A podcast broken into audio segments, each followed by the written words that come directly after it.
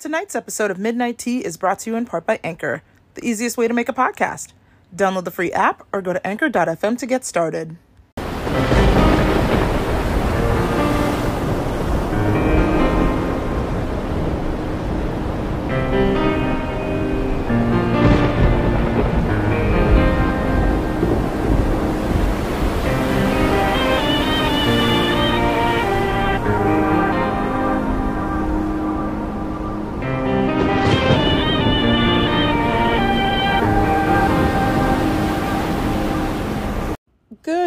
Evening, fellow goths, horror enthusiasts, and children of the sun and moon. I am your humble Los Angeles witch, Moonchild Nil, and welcome to season five of Midnight Tea. First and foremost, everybody, surprise! I originally said in the last episode of season four that I was not going to release season five for at least another three weeks as I gave myself a little bit of time to kind of just recuperate from the hectic life that is being a fashion designer.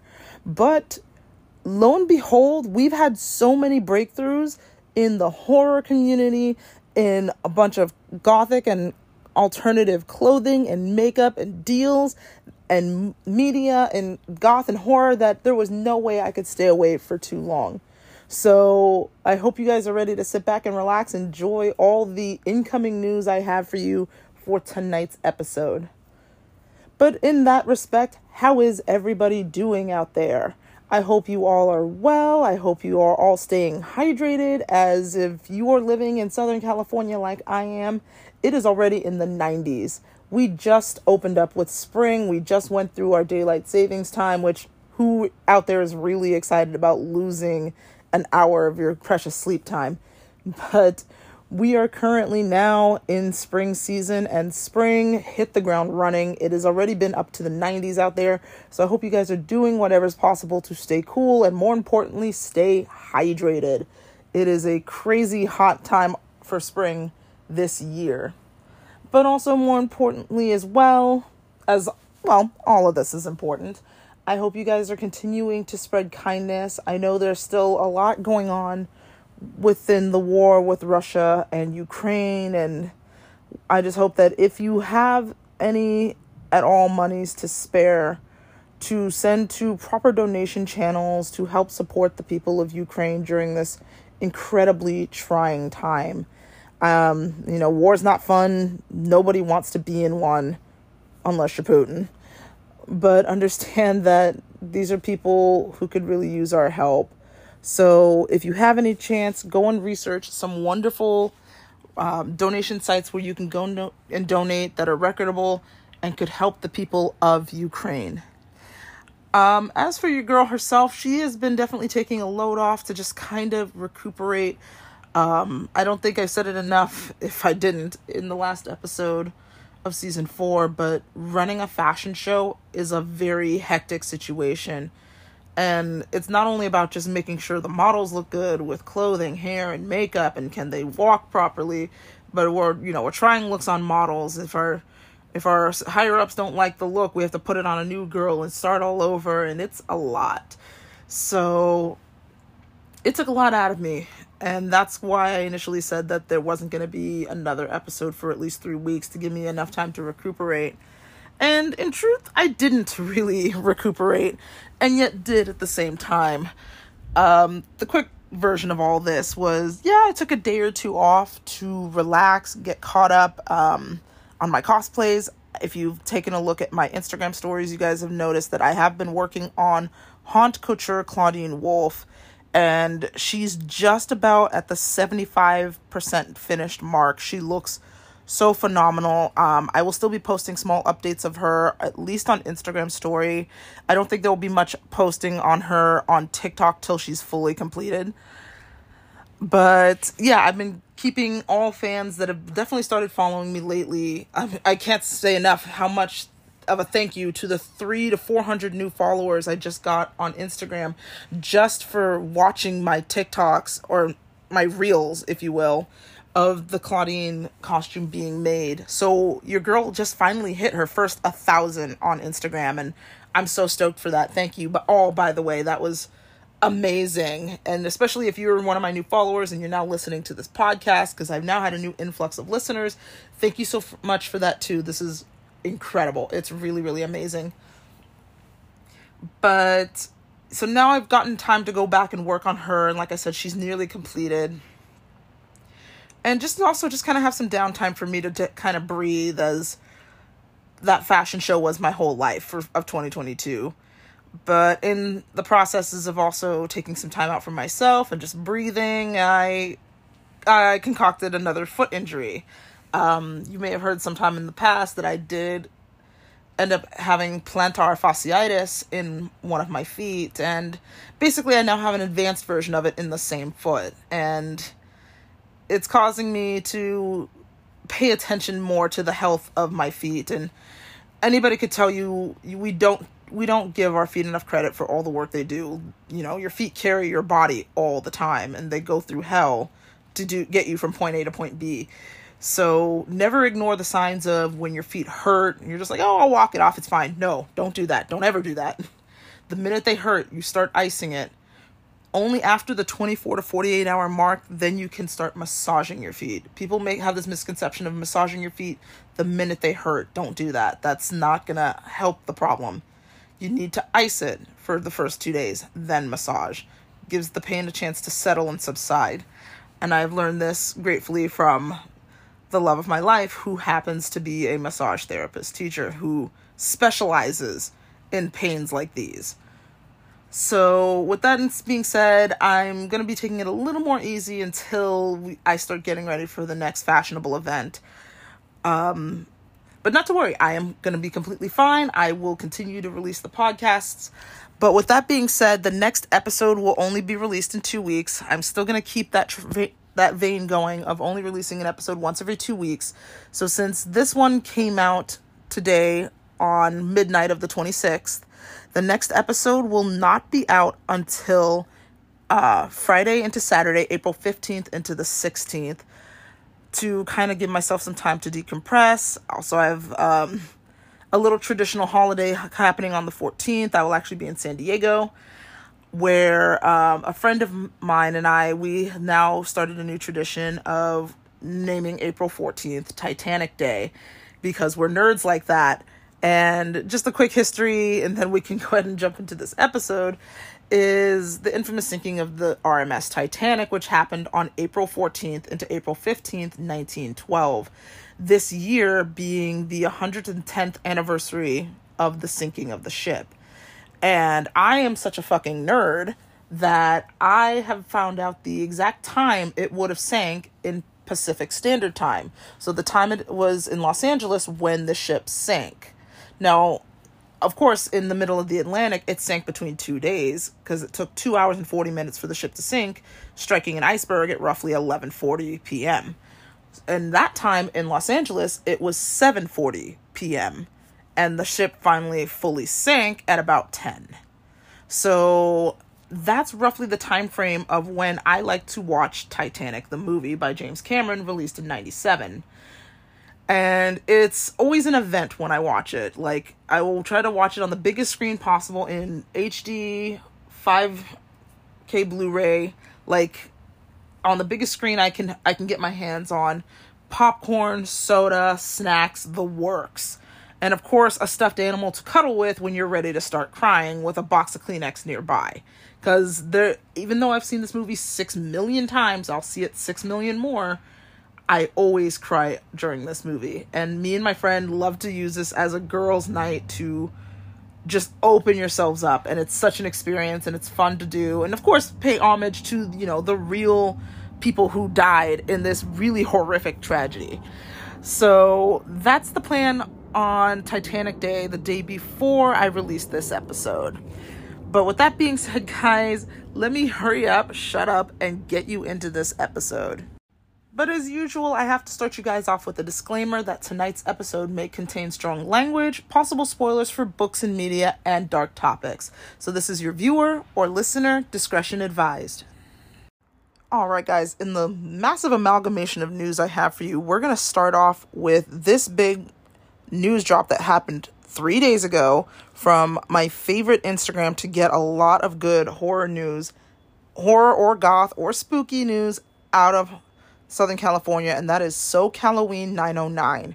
They dropped a bombshell three days ago that Beetlejuice, the musical, musical, musical, is finally making its way to the West Coast. I don't think you heard me. Beetlejuice, the musical that had only been in Broadway in New York, has finally made it to the West Coast. Now, I know that kind of contradicts what I just said. Like, yes, it has been to Korea, and I believe it also has been to South America. We have not gotten it here on the West Coast until now. The announcement uh, says that Beetlejuice the musical will be arriving here in Southern California in at the Pantages Theater in Hollywood from July 11th to July 30th, 2023. That is its proposed slated date is next year, July 11th through July 30th. Now, tickets the mainstream have not been on sale just yet.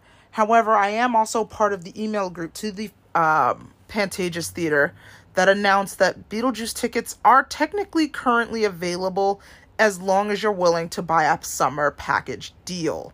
So that means you would have to buy a package deal to see more than just one show. And to be honest, that's not a bad way to go if they have other shows you're interested in. And from the email that I received, the only ones that seem to be available at the moment is Alanis Morissette's Jagged Little Pill, the musical, Richard Thomas acted Finch Harper Lee's To Kill a Mockingbird, Annie, Mean Girls, Six the Musical, Hairspray, Tina, the Tina Turner musical, and possibly The Lion King. Now, out of all of those, the only ones I have any interest in really actually seeing is The Lion King. Because anybody who I've known who has seen it, including my own parents, said that this is like the Broadway show you have to see. The Lion King musical outdoes the movie tenfold. And to me, that's such a great thing. So the idea of getting bundle tickets to see Lion King and Beetlejuice is a win win for me.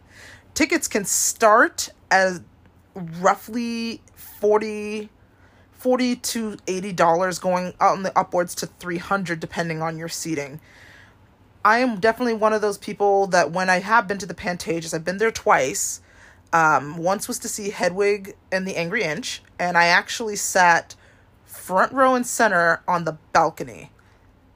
Front row and center balcony is like the perfect seat. You have an unobstructed view by anybody. And yeah, you're not as close to the action, but I still feel like it's a great seat. Um, that'll probably be where I would like to sit for Beetlejuice the musical. Um, and of course, your girl has to buy as much merch as humanly possible. Um, my only gripe about this arrangement of it only being here not even a full month, but for the musical only being in town 19 days, is they chose the 19 days during something that I constantly call Comic Con season.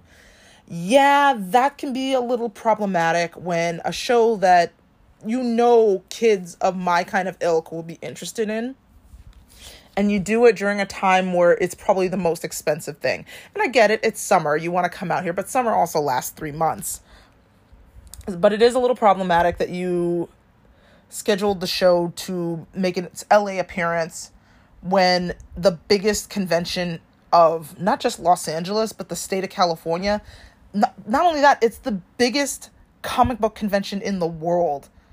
And you put it in the same at the literally the same month and almost the same week span. Um, case in point, Comic Con this year is from the 21st to the 24th of July. If that's going to be the same dates, more or less, that it falls on next year, it's to hurt their sales. And I hate to see the idea that Beetlejuice, the musical, wouldn't come back to Pantages if they thought their ticket sales were low. But in truth, I feel like having it be so close to San Diego Comic Con's time frame is gonna hurt the sales for this show. And I really hope that the people who coordinated for it to come to Pantages keep that in mind that it's it's not that nobody wants to see your show. It's just you chose a really bad time. You could have came in june and it wouldn't have been okay. You could have came in august and it would have been fine. You could have came closer to halloween and you would have been untouchable. You would have been the sellout show of of the spooky season. But nonetheless i am crazy stoked to see beetlejuice the musical uh, come to the Pantages. This is one show that I almost tried to book a 48 hour trip to New York just to go see it. Like that was the only thing I wanted to do. But I was it wasn't to be and unfortunately I wasn't able to go there and see the original cast like Alex Brightman um and the original Lydia uh play the shows. I had a friend that went. He was also a guest on my on my podcast, my friend Oberlane, he went, he got to go see Beetlejuice the musical while he still had the original cast. He actually brought back a handful of souvenirs, so I have their version of the handbook for the recently deceased, which, believe it or not, does look different from the one you see in the movie.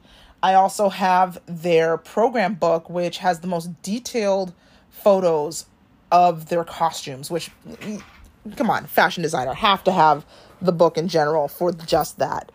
But if you're interested, check out Ticketmaster.com to find out more information about Beetlejuice the musical coming to Pantages.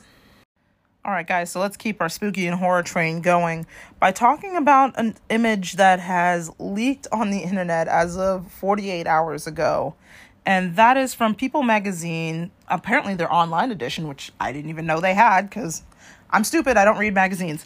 Um, they have released photos of Nicolas Cage as Dracula on set in New Orleans for the upcoming film Renfield.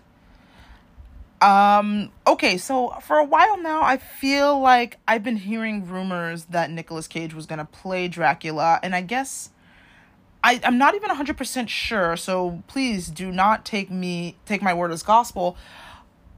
I don't know if this is gonna be a reboot of the Universal Horror Monster franchise? Or is this just, um, how would you say it? Like it's kind of like a spin off, like how I Frankenstein is not part of the Universal Monsters lore, even though it's kind of their property. Um, but I digress. Um, I'm not sure if this is a Universal property or not, but the movie is named Renfield, and w- correct me if I'm wrong, wasn't that the name of Dracula's human assistant, servant, slave. Um, sure, okay. And the image that everybody's pretty much seen worldwide is the image of Nick Cage in what looks like a velveteen red velveteen suit. He has the special crest emblem necklace brooch that Dracula wears, or more specifically Bela Lugosi's Dracula wears in his version of the film. And here's the thing I see a lot of people kind of clowning Nicolas Cage for the look in this film, but I I'm reserving judgment. I don't want to make a comment too much about it because I don't know the context. Now they say he's playing Dracula, and I I guess I could see it. I mean, I don't think he looks bad necessarily. You know, Nicolas Cage has his own special brand, his his his own special je ne sais quoi when it comes to acting. Not that I'm saying it's bad, it's different, is all. And personally, I don't hate the look. If, if I'm gonna add my own personal two cents about it, I don't really hate the look. I think he looks okay. Um, but it's more along the lines of until we see some leaked footage or some kind of leaked, I don't know, like trailer or something that shows exactly what his acting's like, I can't judge this personally, I know some people are kind of clowning the look. I'm not. I personally think it's not bad. It's just it's a it's a little loud. I mean, the suit is like a very brash blood red with the trim being a little lighter and I don't think the trim is velveteen at all. But I don't hate it. It's just different. Uh, and I think that's just something us audience members are going to kind of get used to or going to have to try to.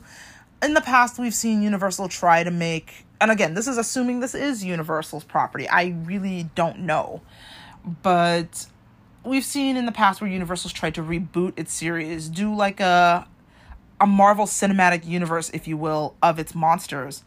But I think the sad thing is that Universal doesn't realize is they were the first proprietors of creating an in character universe for their monsters. Like they originated this long before DC tried to do it, long before Marvel was doing it with Disney.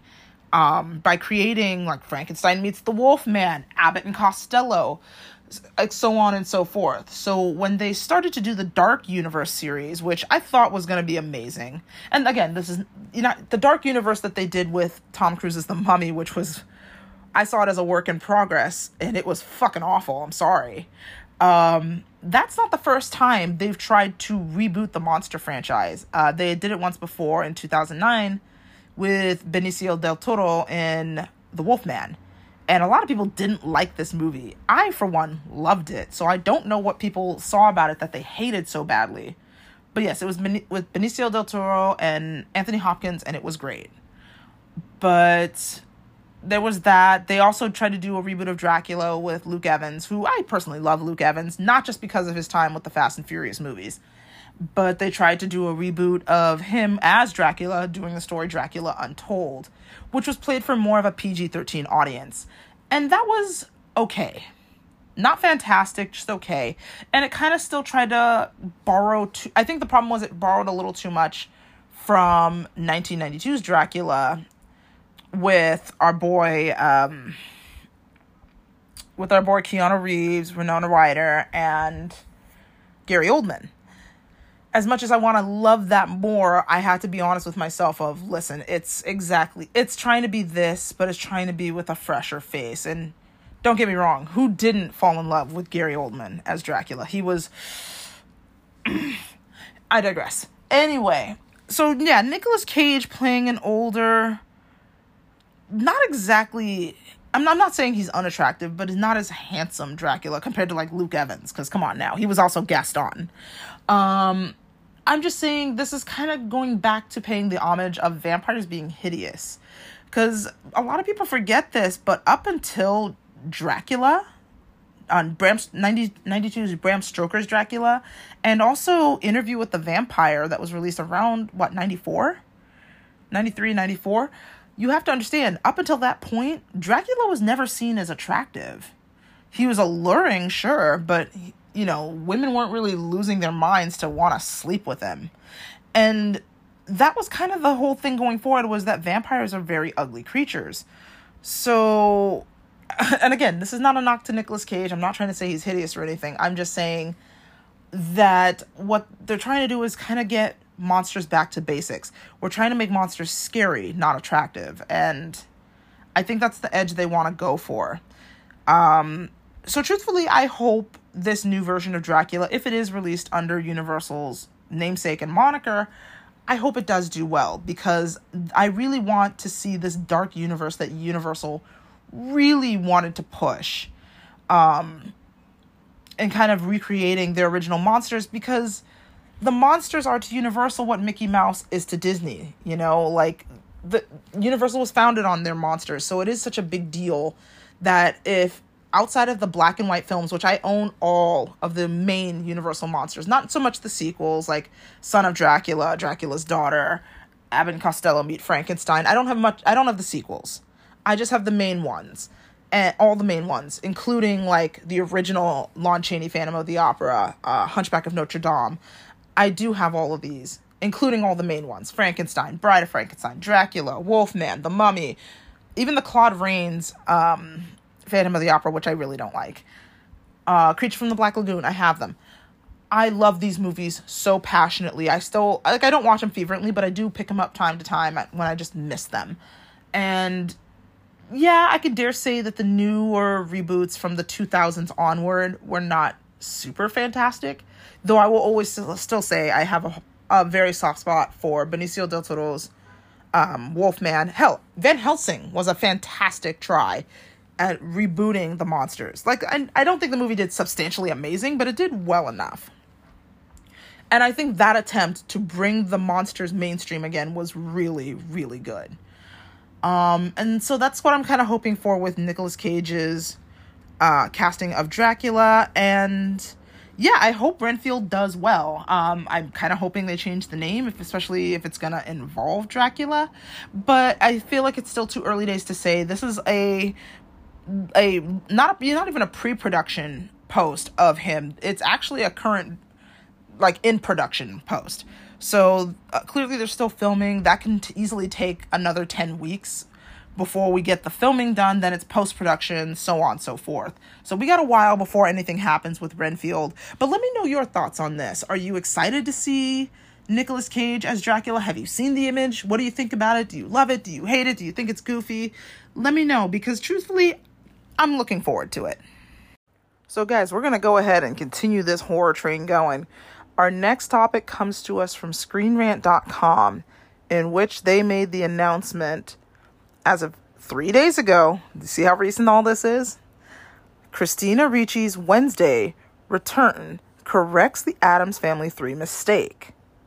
So I'm gonna level with you guys. I didn't even know there was an Addams Family 3 because I was definitely of that generation that Christina Ricci Wednesday um, in the Addams Family with Anjelica Huston those two movies were the only definitive like that was the cutoff point to the addams family for me. Anything else that was made after it is garbage.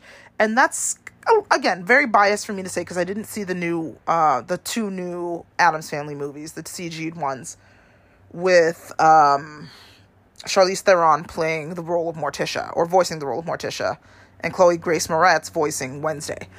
Um, I will be very honest, I haven't seen these films, so I have no opinion of it, and I'm not allowed, I should not speak of it until I've seen it. But Wednesday, uh, for me, Christina Ricci is my Wednesday, period. I will, I will acknowledge the ones that came before her, uh, in terms of like the original black and white show, the cartoon series, ex- or the cartoon series that even came out around like the time of Scooby Doo, and the ones that came out in the late 80s, early 90s around the time of the film. I'll acknowledge those, but anything past that, if it's not Christina Ricci, I don't want to hear it. So, yeah, I didn't even know there was an Addams Family 3. But let's go ahead and dive into this article together. It says Christina Ricci is set to return to the Addams Family franchise after a 30 year absence, undoing a mistake made by the 1998 Addams Family reunion. Christina Ricci is set to return to the Addams Family franchise in Netflix's upcoming series Wednesday, correcting a mistake made by the Addams Family 3. Ricci, is port- portrayed the gloomy and mischievous young Wednesday in the 1991 iconic Addams Family adaptation, as well as the 1993 sequel, Addams Family Values, my personal favorite.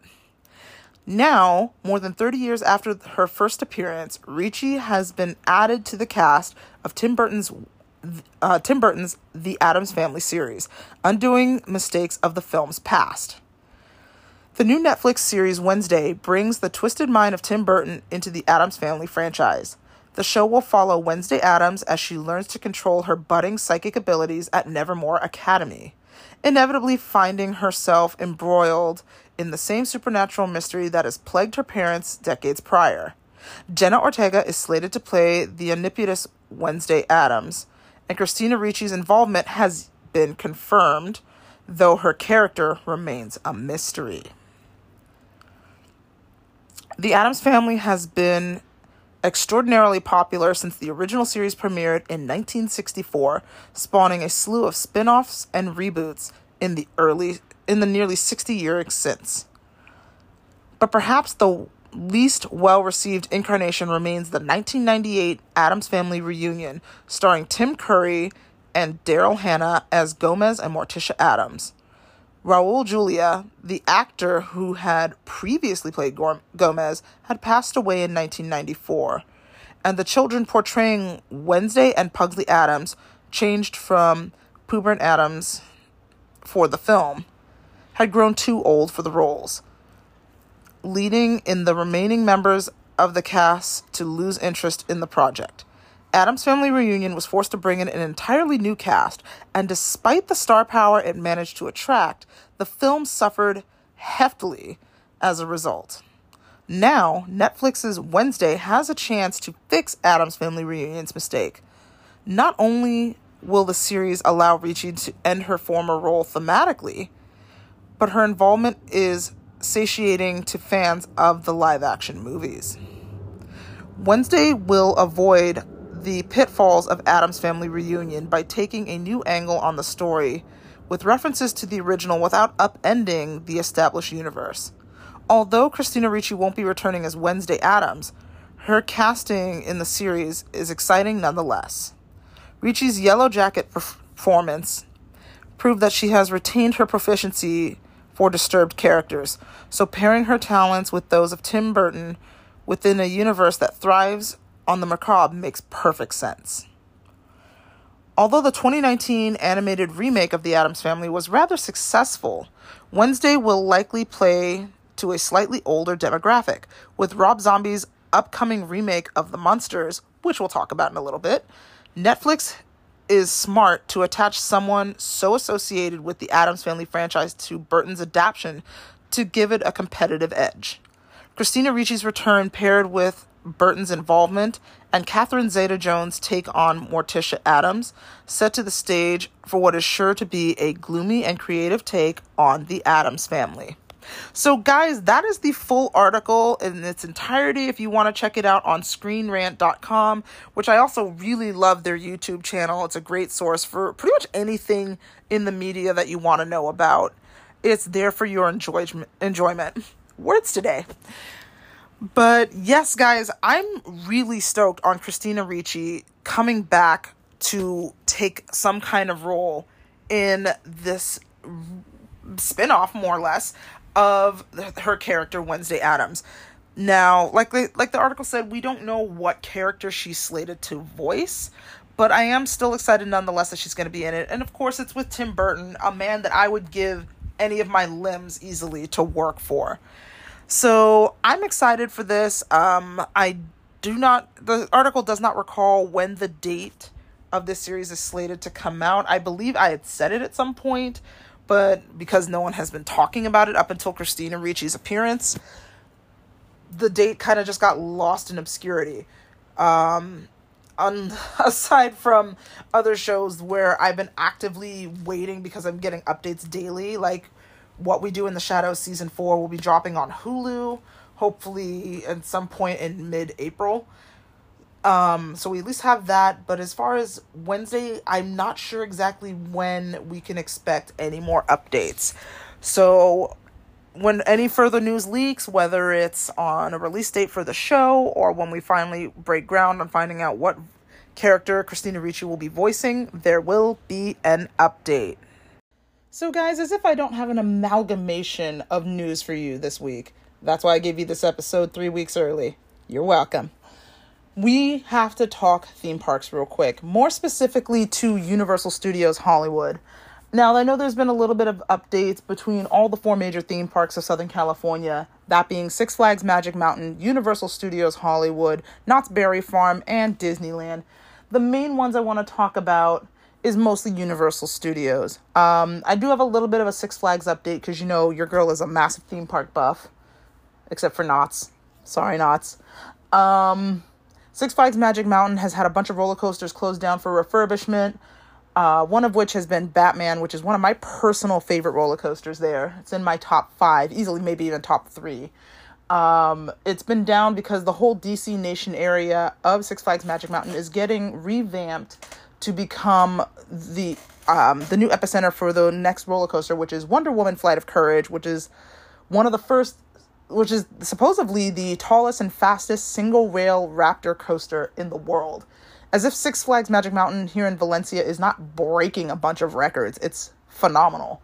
Um, I've already seen CG renderings of what the ride's gonna be like once it's finished, its ride through, etc. It's gonna be dope.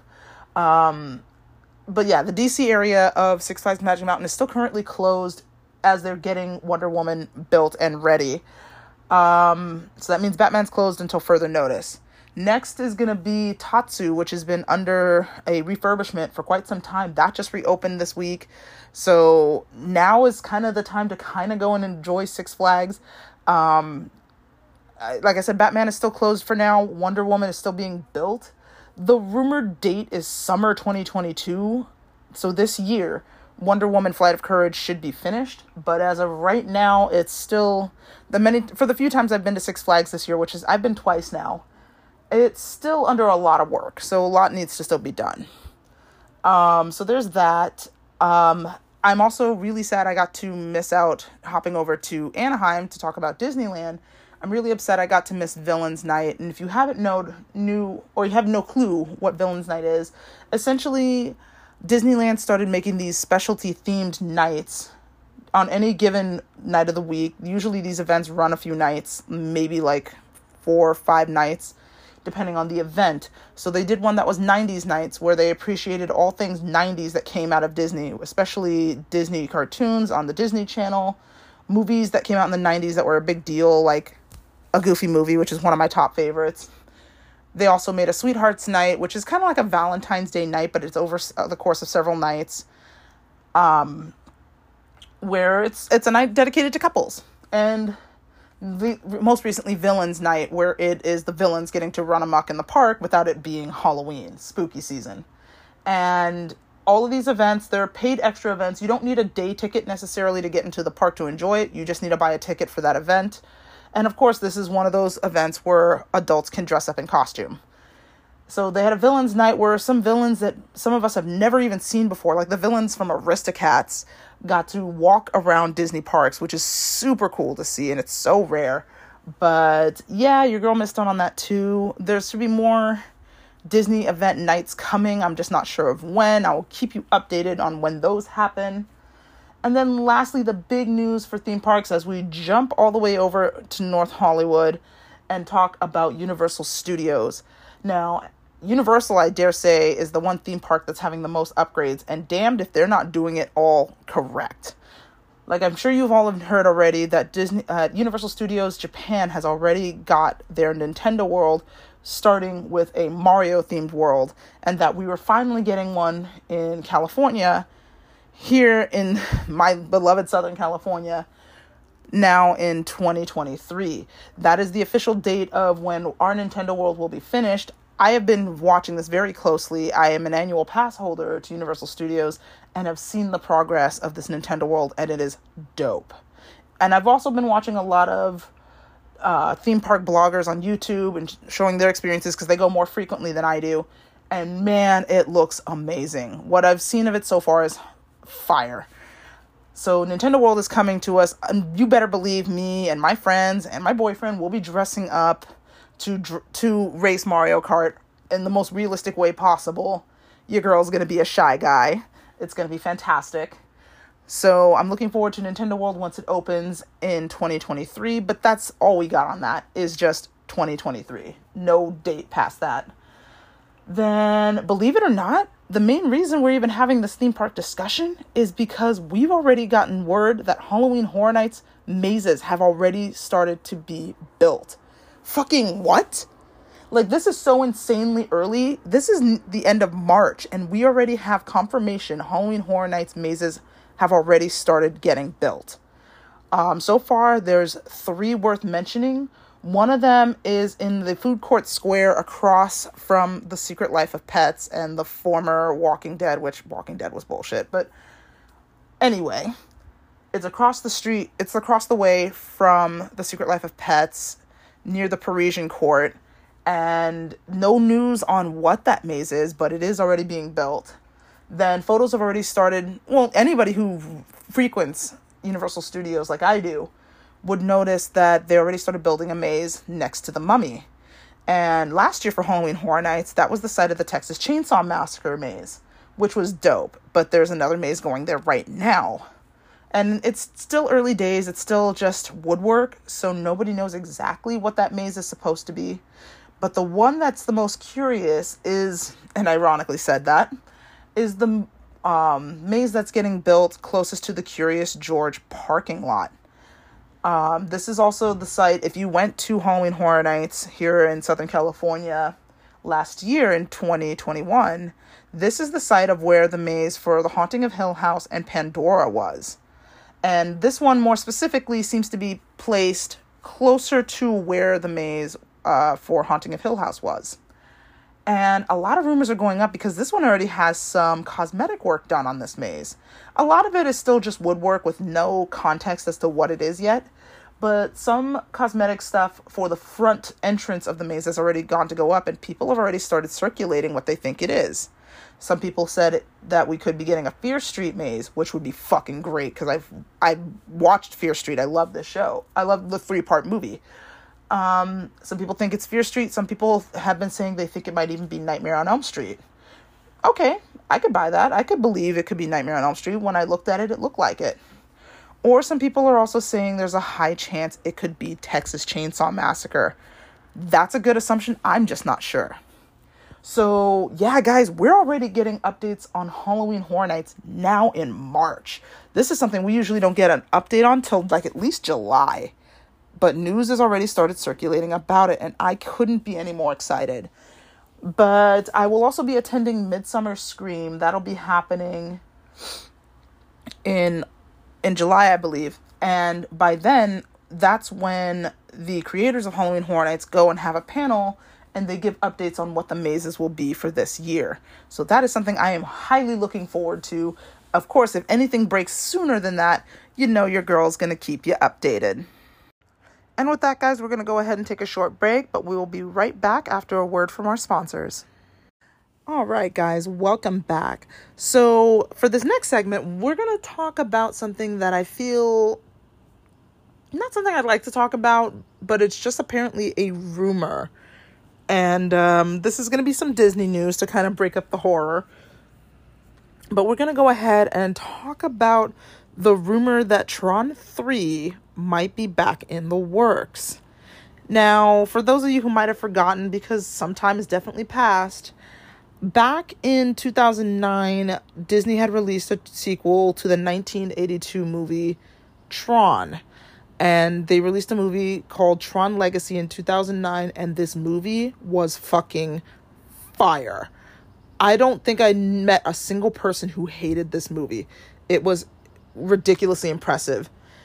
So, to even backtrack on that movie, you have to go back to the source, which is Tron, which is a movie about a game designer who gets sucked into the video game world. Very Space Jam esque, but again, it's a game world in the 80s. And he basically meets this program named Tron that helps him not only combat the game CG game world of the 1980s, but also get him out of the of the game world and into his real world spoiler, he succeeds. Um, but also, this movie came out in 82. I wasn't even born yet. So you had some time to catch up with this film.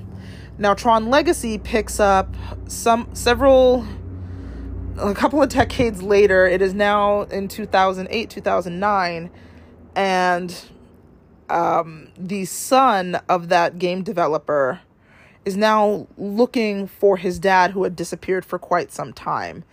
And sure enough, he kind of goes through the same experience of getting sucked into the video game world of 2009 to try to find what became of his father. Well, now, now that you're kind of up to speed on at least the gists of what happened, there's rumors that Tron 3 has finally got back into production when in 2009 Tron Legacy did so exponentially well that Disney was ready to make some massive changes. For example, in the building of Disneyland Shanghai, they had built a Tron Legacy roller coaster, which is actually incredibly popular there. Um, they wanted to start building one, uh, Tron Legacy roller coaster in Florida, which they are now finally doing. And they wanted to build one in uh, Disneyland in Anaheim, California.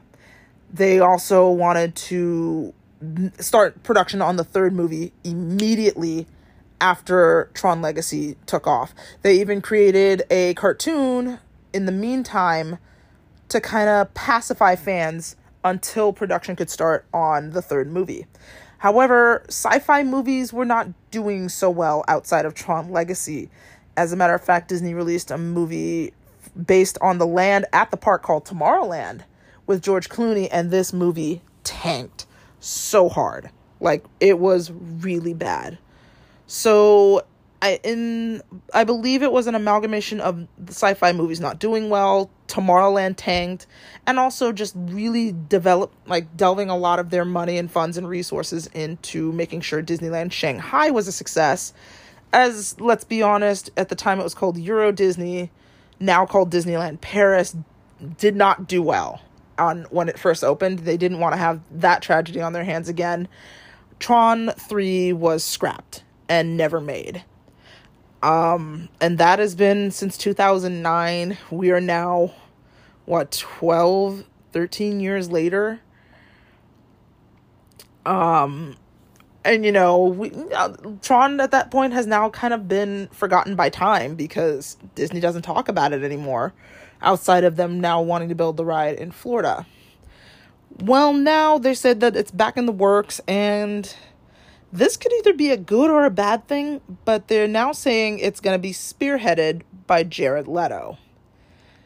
Um, ooh, there's a little bit to unpack with that one.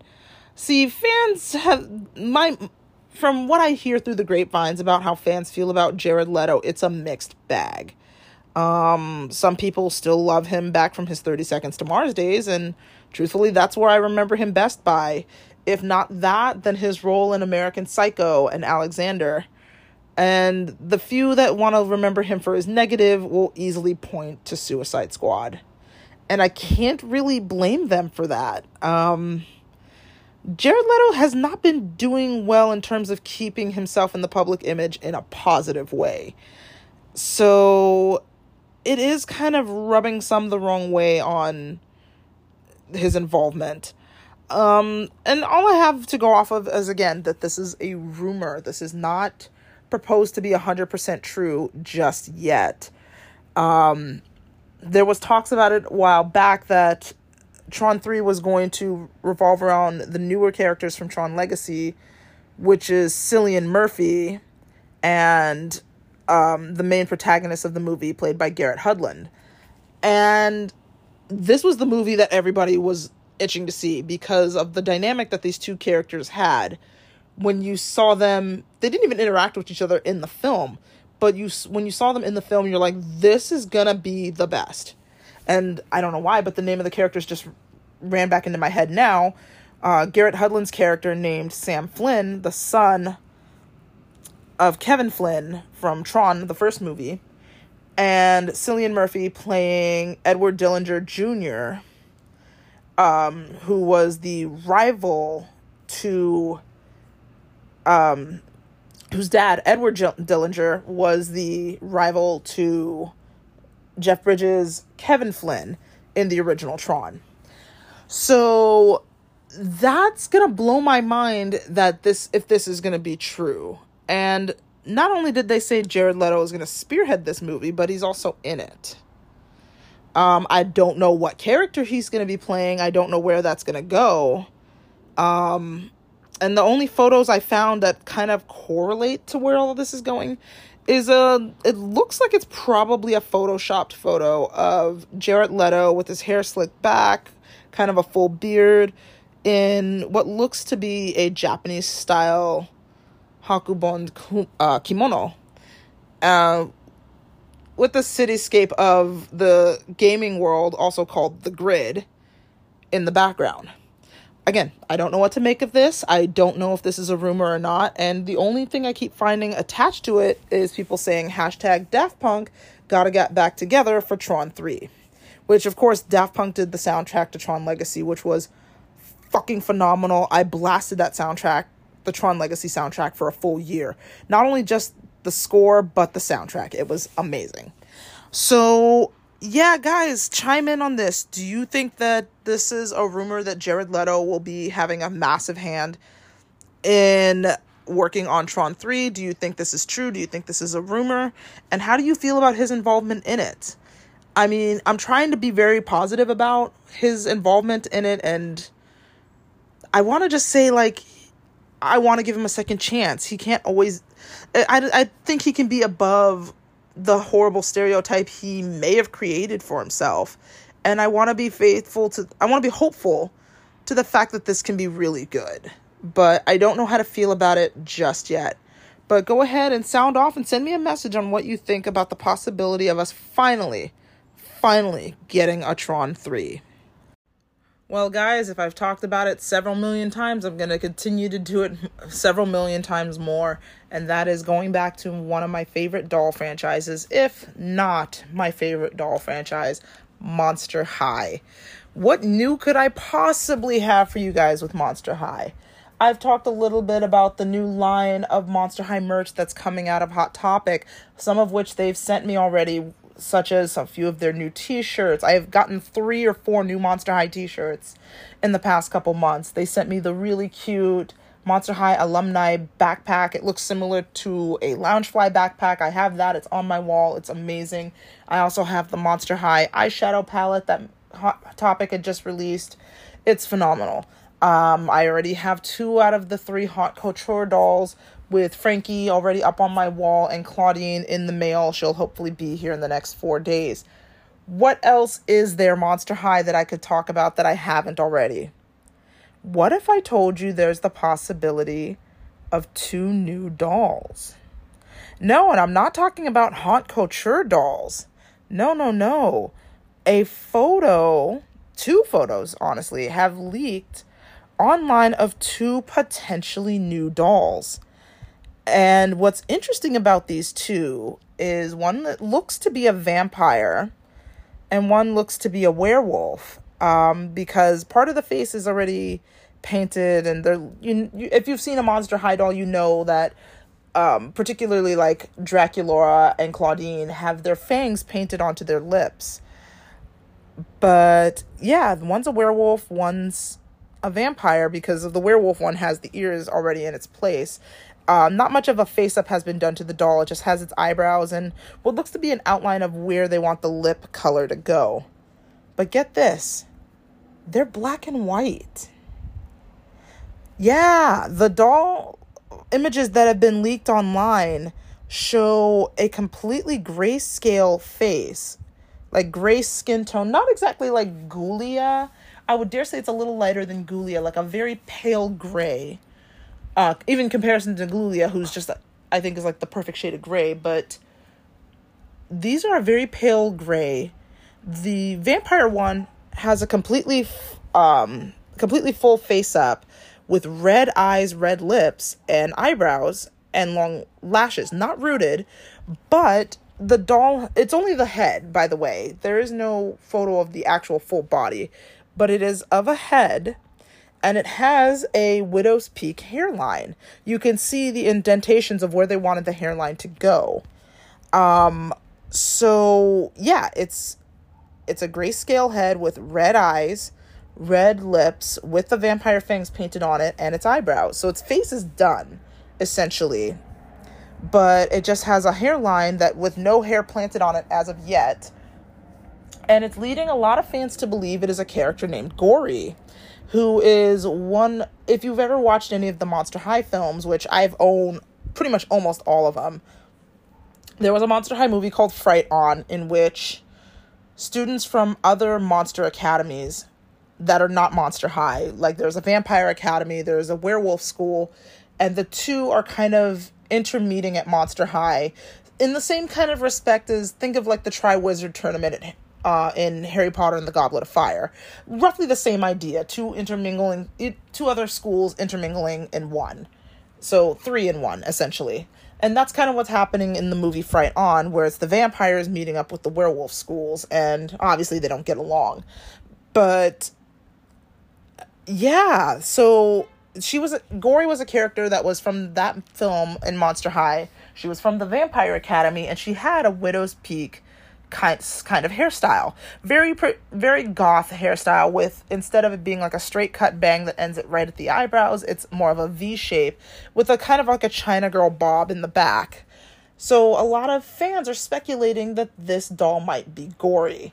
And of course, Monster High hasn't said anything about this. They're not you know, when images leak like this, the same way the Haunt Couture dolls uh, accessories were kind of leaked, nothing has been said for sure on what's going on with this doll set. So, is this gory? Nobody knows yet. Um, I personally think she was a really cool looking monster. If they make her in her uniform, that's even more cool. And the werewolf, nobody nobody knows what to make of it. It is both of these molds are of a fe- or of the female variety, so they're female dolls. Um, the werewolf, when you if you find the image at all, it just has the ears. No eyes have been painted in yet. A lip color, like a base, like a like a pale pink base, has been added to the lips, and the dark brown eyebrows and a hairline of where they want the hairline of the werewolf doll to go. But that's it. There's been no other images of what's going on with these two leaked images. It's just the vampire girl who has most of her face painted and the werewolf who's partially done.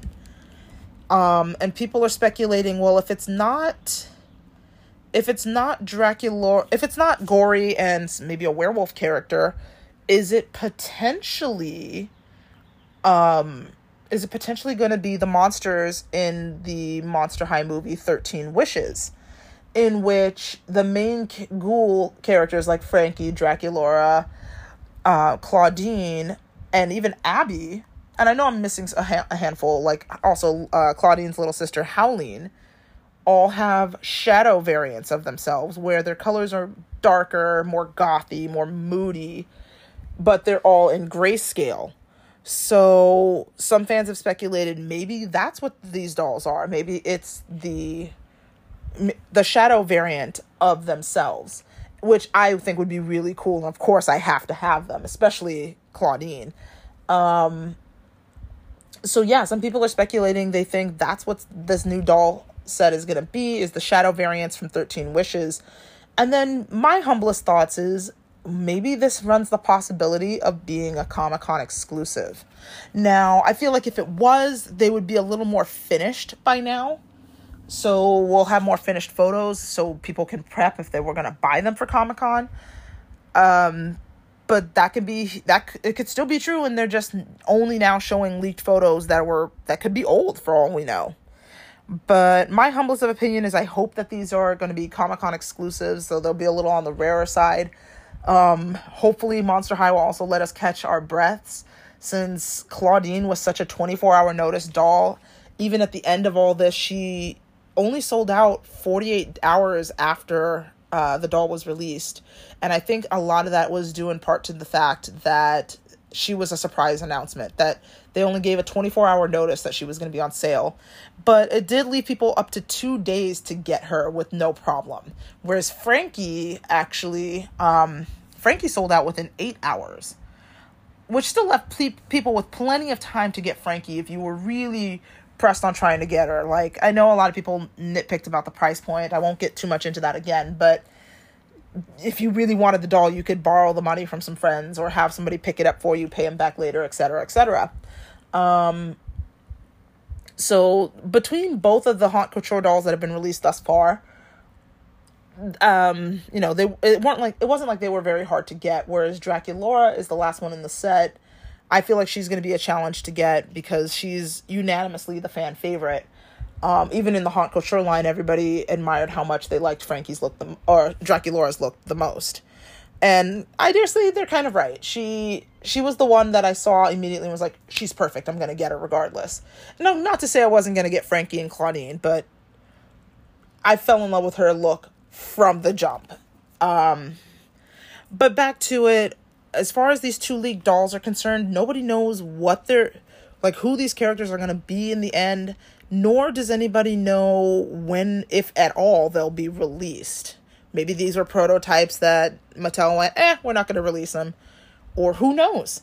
But regardless, I think if you do find these leaked photos, it's really, really, really hard to. It's kind of hard to find these photos. Like to even Google search them or look through them through Instagram to find them was kind of hard. But if you do, take a look at them. Let me know what you think. Let me know if you think these are possibly variant the shadow variants of Claudine and Draculaura? Do you think that this is the vampire girl might be gory from Fright On? Who knows? I'm I'm definitely not sure, but they look interesting and if they're going to be on the market, I can't wait to pick them up. So, guys, I'm going to take this quick second to do a little bit of shameless plugging, but also still within the vein of giving you guys some of the latest and greatest news and deals. And that's especially if you are like me and you are a diehard Sailor Moon fan. Um, definitely like me, grew up in the 90s watching Sailor Moon. I believe I watched the reruns back in like 93, 94. So you could dare say I've almost been a fan since the beginning, especially if you've watched the DiC dub that later went to Viz Media, and now the redubbing that they've just recently done as of 2015. Um, if you were ever interested in collecting the the new reboot or redubbed series of the original 90s Sailor Moon and you were kind of miffed about wanting to collect the new redubbed versions from Viz Media because they release them in weird segments where season 1 you have to buy them in two separate DVD or Blu-ray box sets. You're now officially in luck with a better and easier way to get a hold of them. I don't know why they waited so long to do this, but they are now re releasing the Sailor Moon 2022 Blu ray box set. They are releasing the first season all in one cohesive box collection. So, no more of this season one, volume one, season one, volume two nonsense. You're finally just going to get all of season, season one of Sailor Moon in one cohesive box set, which is like 50 episodes and it's going to come with all the same special features that came in those divvied up box sets that don't know why they did that. That's so frustrating. And better still, it retails now for $49.99. So 50 bucks for what if originally you would only get half of that. It's now going to come in one. It's in stunning Blu-ray comes with all the same special features you would have gotten if you had bought them in the two broken up box sets. Which I know for people who have collected them, that's massively frustrating because you definitely overpaid for the exact same thing that they are now releasing. So, if you were interested in finally purchasing a piece of your of your childhood without stressing out stressing out your bank account cuz me personally, I own the original Japanese Sailor Moon with only the Japanese audio and English subtitles. I've been wanting so badly to rebuy Sailor Moon with the original DiC and Viz Media dubbing from the 90s and early 2000s. Um, I wanted to buy those back, and they're actually really, they're not super expensive, but it is more money than I would like to spend at the moment to recapture the first four seasons in um, in the original dubbing. And I say the first four seasons because the last season, Sailor Moon, Sailor Stars, was not dubbed in English at the time. Um, Americans apparently were not ready to hear about transgender characters. So that being said, um, I did I did watch the new dubbing of Sailor Moon, um, of the new of classic Sailor Moon with new dubbing on Hulu. I believe it now got moved to Netflix. Uh, correct me if I'm wrong. And I like it. I like it, but there are some things that I still hold dear with the original dubbing. Like, I do kind of liked Luna having this very maternal, motherly, Angela Lansbury esque kind of voice. But I understand that Luna was always intended to sound like a teenager, and that translated a little differently when DiC dubbed it back in the 90s. But now you can get the new dub for $49.99 it's also av- it's available through rightstuffanime.com where if you pre-order it now you get a discount of $5 off the pre-order. So it would come down to $45 or if you're like me you're most likely going to get it through any other venue you could also wait for it to be released through best buy or walmart or target uh, my personal preference is through Amazon because Amazon will inc- it is included in Prime. So it, if you do have a Prime membership, it's fifty dollars plus tax and shipping is free. So if you're interested in getting it, it will be released officially in June. I don't believe they said an actual date outside of just June 2022. But yes, you'll finally get all of Sailor Moon in one season and one cohesive box set released in June 2022, and pre orders start right now. You can pre order it from rightstuffanime.com or you can pre order it through Amazon right now, and it'll be at your doorstep in June of 2022. Another shameless plug that I want to do is actually something a little more near and dear to me, and that is to my friend Thomas J. Gebhardt III, who had just released his own book.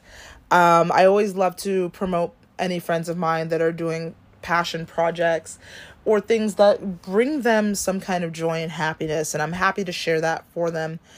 In this, my friend had released a book that you can either buy a paperback copy or an ebook of called Washington A Love Story Amidst an Act of Violence. I personally think that this is going to be a fantastic book. He's just released it on Amazon. You can follow the link to amazon.com slash author slash TJGIII and order your ebook of Washington Today. It's also available in 170 countries. Go and support my friend and go check out the book. So, in the midst of all this, guys, we do have one sad story to add to this list. And that is especially if you lived here in the Los Angeles area. If you were ever a fan of the concert venue, the Viper Room, you have some sad news coming your way. As of an article that was just posted yesterday, or today, depending on when you're listening to this podcast, the Viper Room will be torn down and remodeled as part of a 12 story high rise. This article just comes in from LAist.com, in which they say, yeah, guys, it's happening. The Viper Room is been is going to be closing its doors. And for me who's never gotten to see a show there, this breaks my heart. So let's go ahead and get into this article. It's curtains for the Viper Room as you know it. The iconic music venue on the Sunset Strip hosted bands such as Hole, Tom Petty and the Heartbreakers, Tenacious D, and more. The Cave Light Club was the toast of the 90s rock scene when it was co owned by actor Johnny Depp. The club also became notorious for its 1993 when actor River Phoenix died of an overdose on the sidewalk outside the venue. Now, come next year in 2023, the building and surrounding storefronts are slated to be torn down and replaced with a mixed use, high rise. According to the statement sent by Silver Creek Development, which bought the property four years ago, the 12 story building will include a hotel, restaurants, and condos. And the Viper Room? That'll reopen with a new design on the ground level. While the 90s may feel like they weren't that long ago, we should still consider the historical significance of the Viper Room and sites from the same era, according to Adrian Scott Fine of the Los Angeles Conservatory Conservancy. Quote, they're not even t- talking about these places or even thinking about them as being potentially historic because they do see them as being so new, Fine said. So we need to change that because we're going to lose a lot of places before we can even start understanding how to fit into a larger context. End quote. Because the soon to be demolished Viper Room lacks architectural significance, it will be inherently more difficult to make the case to protect the building, Fine said. Tommy Black, general manager of the Viper Room, says he's excited that the venue will get a new lease on life and become bigger and better. Well, guys, I don't know how to feel about that, but to me, it just sounds like more gentrification for Los Angeles, as if landmark venues that we have haven't been changed or removed. For example, we lost the House of Blues in Hollywood to become a high rise apartment complex. And they've never put in a new House of Blues in Los Angeles since then. Um, the House of Blues in Anaheim, that used to be part of downtown Disney, was was torn down, but at least moved to a new location, which is actually walking distance from where it used to be. But I do find it disheartening to a venue that's as legendary as this is going to be torn down and changed just because it doesn't fit with the new scheme of gentrification, in which we don't need new high rise apartments. Because let's be honest, people, let's be very honest right now. Nobody's really moving to Los Angeles right now. Nobody. So these condos are being built in vain. And I feel like it's unnecessary to tear down venues like this that sure could use a facelift because maybe their buildings are not up to code earthquake, fire damage, water, whatever but not to be demolished to be something that people cannot afford anyway. So if I'll keep updates on this, but if there's any listings on the possibility of saving the Viper Room, which let's be honest, since it wasn't, it's no longer owned by Johnny Depp, that's a whole nother ballpark of hard to deal with. But if there's any way in which we can try to save the Viper Room, I think we should. So, a brief update in the world of music. I have some updates from you guys from shock rocker himself, Rob Zombie. He makes an announcement that today is the day. Freaks on Parade. Tickets on sale now. Get your tickets. Do not miss out. This is going to be a killer night. Now, this is a tour Rob Zombie is going on called, as you already heard, Freaks on Parade. And this will be Rob Zombie touring with Mudvayne, Static X, and Powerman 5000. They will be hitting these dates, which is going to be July 20th, Maryland Heights, Montana, July 21st, Noblesville, Indiana, July 23rd, uh, Barstow, Virginia, July 24th, Char- Charlotte, North Carolina, July 26th, Tampa, Florida, July 27th, Alberta. Oh, I'm sorry. Alf- Alpharetta, Georgia. July 29th, Camden, New Jersey. July 30th, Mansfield, Massachusetts. July 31st, Holmdel, New Jersey. August 2nd, in Burgettstown, Pennsylvania. August 3rd, Kui Hi Whoa, I'm so sorry. Cuyahoga Falls, Ohio. August 5th will be Tinley Park, Illinois. August 6th will be Council Bluffs, Iowa. August 10th, Salt Lake City, Utah. August 12th, Irvine, California. August 13th, Las Vegas, Nevada. August 14th, Chula Vista, California. August 16th, Albuquerque, New Mexico. August 18th, 18th, August te- Austin, Texas. August 20th, Fort Worth, Texas, and August 21st, The Woodlands, Texas. So if you live in those adjoining areas, if you are like me and you're a massive Rob Zombie, Mudvayne, definitely Static X, and Powerman 5000, this is a tour you don't want to miss. Either check out Ticketmaster.com or go through the app Bands in Town to check out these dates.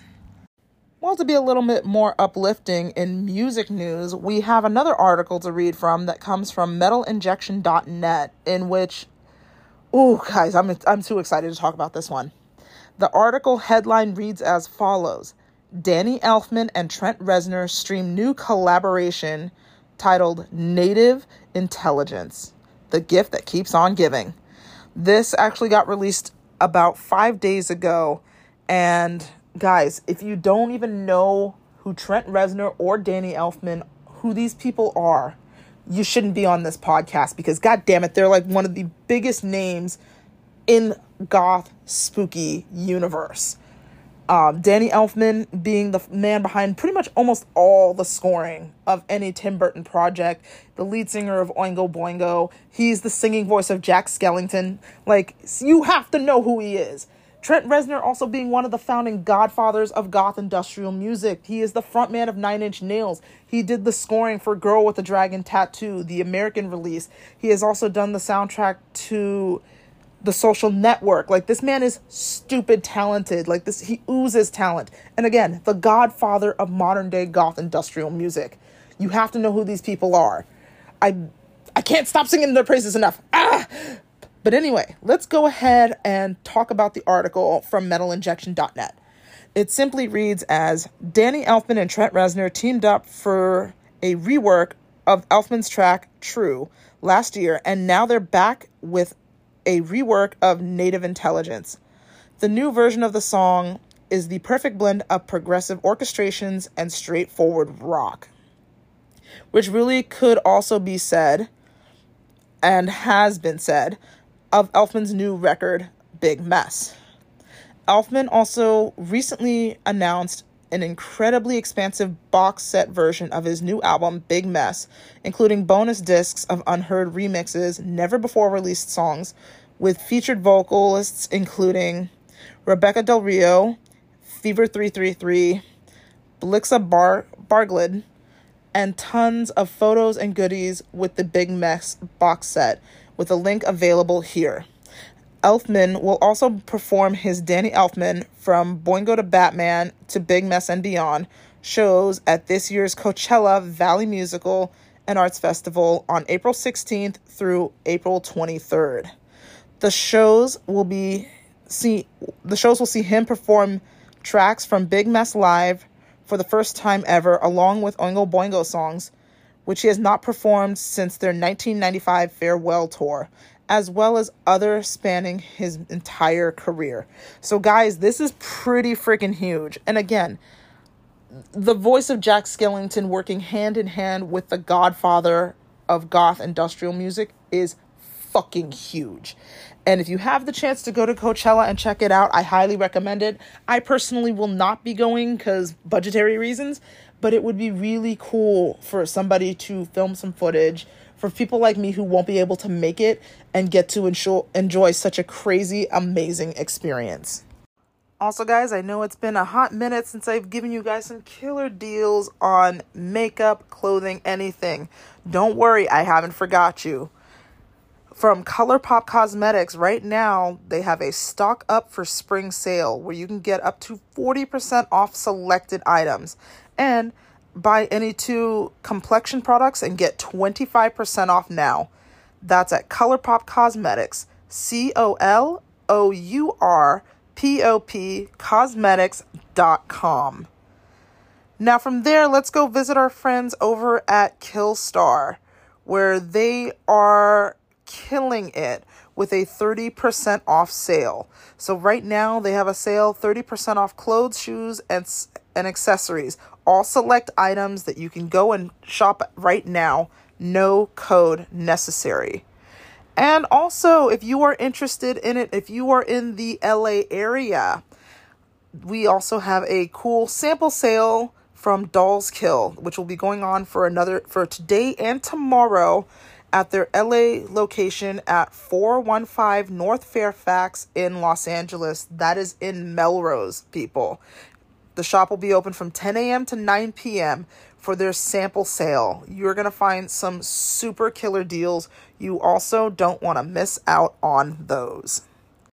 And that is it, you guys. Thank you so much for tuning in on tonight's episode again, I really wasn't planning on making one, but when I saw how much news had just happened in the goth and alternative community, I felt like I had to jump away from my break to give you guys this content because this was so much. And as you already know, this episode ran an hour long because that's just how much news had happened this week that I had to talk about. I had to jump on and give you guys the latest tea. So, thank you guys so much for tuning in. I cannot speak praises enough of how much I appreciate each and every one of you tuning in, whether you live in the same city as me, state, across the country, or halfway across the globe. Your listenership keeps my podcast going. I wouldn't have made it to season five without you. And as always, if you want to follow me on any of my other social media, my TikTok and Instagram are Morningstar Moonchild. My YouTube is also Morningstar Moonchild. My Twitter and Snapchat, though not very active, is all, is Moonchild nil. Just because Morningstar Moonchild was too long. So again, Twitter and Snapchat is Moonchild nil. Go ahead and check any of them out and give them a like, subscribe, follow, or share it with somebody that you think might be interested. And of course, you can also hit me up in my DMs on TikTok or Instagram if you have any questions you would like me to answer in my listener friendly ask questions. I know I didn't do one this time because this episode ran very long. Or if you have topics you would like me to cover in my future episodes, I will happily, happily get to those. But please adhere to my rule, guys. No politics. Nobody's here for that bullshit. Nobody cares. Nobody should care. The politics are bullshit. I'm here to bring you guys fun and enjoyable content because nobody wants to be bogged down by bullshit. And that's it. Like I said, the next episode will be released within two weeks. It'll be coming out Friday into Saturday, April 15th, midnight into April 16th. Um, and that's pretty much all the major news I have. Other than that, I'm getting slowly ready to not only debut Claudine that I've been working so hard on. If, like I said, if you've been watching my Instagram stories, you've been watching me work on her. But I'm also getting ready for Bats Day, Fun Day at the Park at Disneyland. If you're not from the area and you don't know what that is, it's basically the Gothic holiday at Disneyland. It is not sponsored by Disney in any way. It's a fan made event, but Disney allows it to happen in the park. And you'll definitely see photos and on my Instagram post or you'll see some on my TikTok. It'll be in my story on Instagram. It'll be everywhere. Because um, this is when you see some Disney Goths come out in their absolute finest. And it's such an amazing event just to see people like that. Goths you didn't even know existed. And I'm getting ready for that as well. I know that's still a month away. It's going to be May 8th.